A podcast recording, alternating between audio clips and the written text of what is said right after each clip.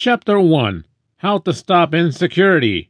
Insecurity is not bad. People feel bad when they feel insecure because it's commonly believed that insecurity is a bad emotion that has no useful role in improving one's life. However, when taking a closer look at the cause of insecurity, you will find that insecurity is just a message sent by your brain trying to tell you one of the following things. I am not sure of my ability to do this task. I think I might be moving in the wrong direction, or I might lose what I already have. Insecurity is one of the strongest motivational forces.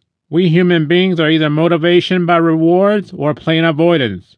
Those who understand the fact that insecurity is just a message manage to completely eliminate their insecurities by providing reassurance to their minds. For example, if you felt insecure about your job, then improving your skills, taking additional courses, working harder, and improving your CV will surely eliminate your insecurity. It's as if insecurity is the driving force that pushes people to new achievements that they wouldn't have achieved otherwise if they didn't feel insecure. But sadly, not all people manage to take advantage of the insecurity feelings.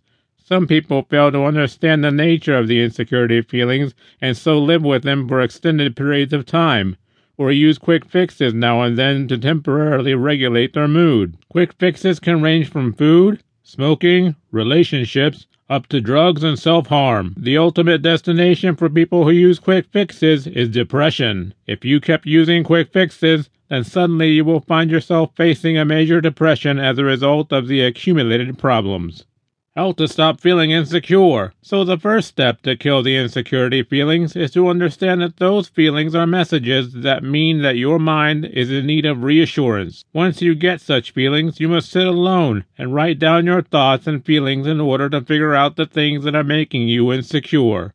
Once you find the reason, for example, I am afraid that I might lose my job because of the tough economy, you should write a plan that helps you get rid of that reason. The good news is that as soon as you write the plan, you will feel better, especially if your subconscious mind believed that the plan will work. In short, to get rid of insecurity feelings, you must reassure your mind by taking actions, and not by positive thinking or quick fixes. Only then will you kill the feelings of insecurity. Five ways to stop feeling insecure in your relationships. I have a friend that told me about when she was younger she often felt inadequate and not good enough to be friends, lovers, or business partners with certain people. Sometimes she simply couldn't understand what others see in her. She was very insecure. She ended many promising relationships because of her insecurity. In her mind, it felt easier for her to end it before they did. Walking away rather than risking the heartbreak of rejection with how she justified her behavior to herself. But after a while, as she grew emotionally, she began to realize that she wanted and needed the comfort and support of long term relationships.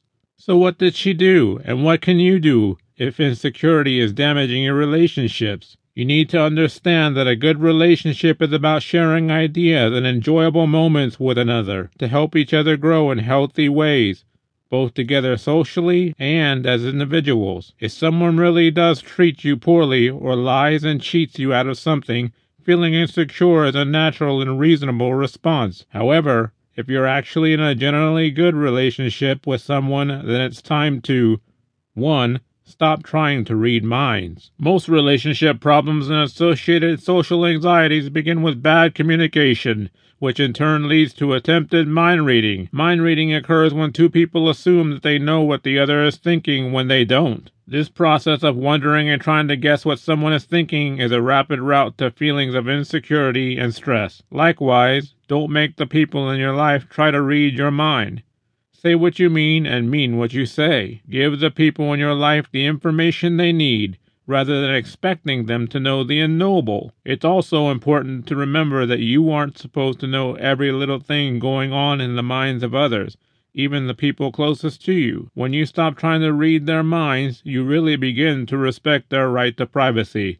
Everyone deserves the right to think private thoughts. Constantly asking, What are you thinking? Can provoke a person to withdraw from a relationship to find space. 2. Stop looking for perfect relationships. You will end up spending your entire